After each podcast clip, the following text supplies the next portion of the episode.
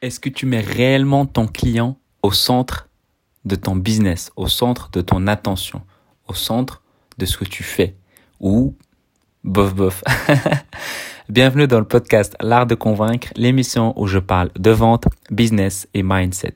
Chaque jour, venez découvrir comment doubler votre taux de conversion, mieux comprendre les autres et améliorer votre force de persuasion. Pour aider ce podcast à être de plus en plus recommandé, l'idéal c'est de mettre 5 étoiles sur Apple Podcast. Je suis Mehdi Lariani et aujourd'hui, on va parler de l'importance de prendre soin de tes clients dans ton activité c'est primordial, c'est la base, c'est c'est la, la normalité, c'est ce que l'on a envie que les autres fassent pour nous quand on est client chez eux et pourtant quand on a notre activité, c'est quelque chose qu'on laisse un peu à l'abandon, qu'on fait par défaut et que parfois même ça peut nous faire chier malheureusement.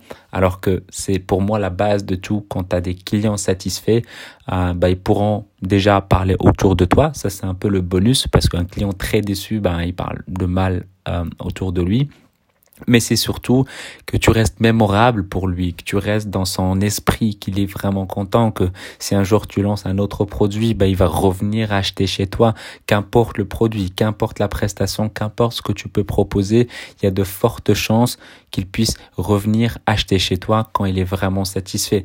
Donc finalement, qu'est-ce que tu fais toi quand tu as un prospect, quand il devient client?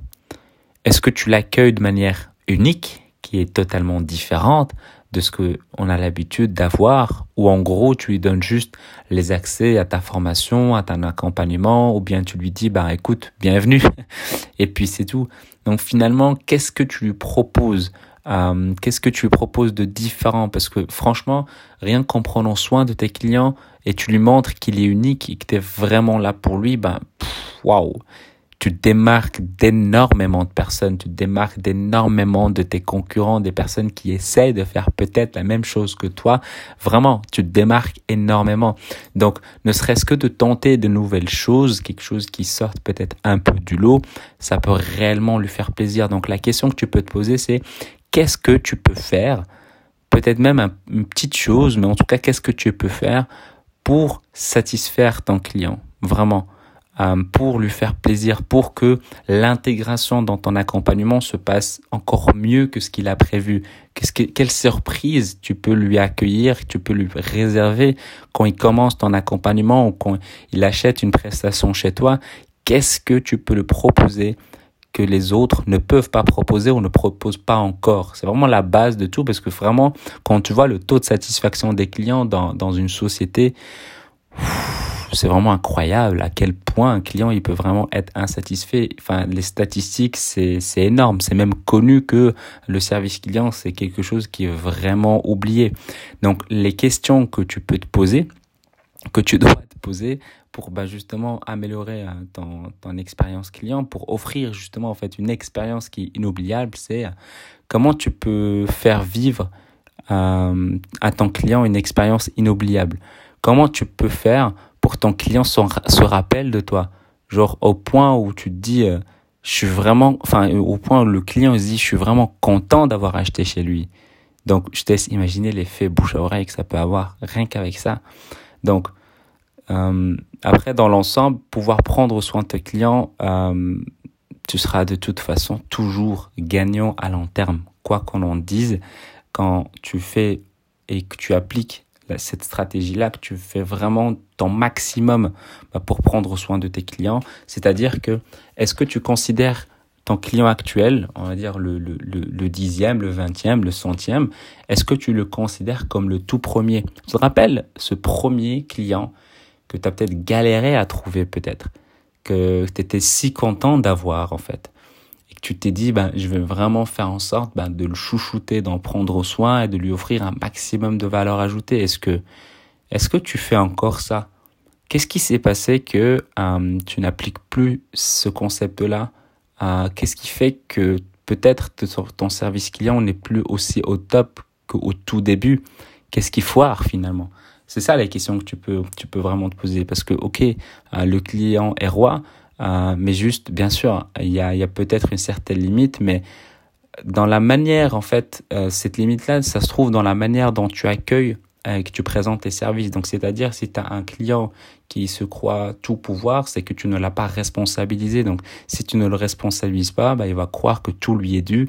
Mais si tu lui expliques clairement comment toi tu travailles, comment toi tu peux l'accompagner avant l'achat, bah, à ce moment-là, bah, il va avoir le choix d'accepter tes conditions ou pas, et c'est OK s'il refuse. Donc vraiment, les questionnements et les questions que tu peux vraiment te poser, c'est comment tu fais pour te démarquer des autres? Comment tu fais pour ouvrir, euh, offrir une expérience client qui se démarque vraiment des autres? Comment tu fais pour être différent des autres, tout simplement?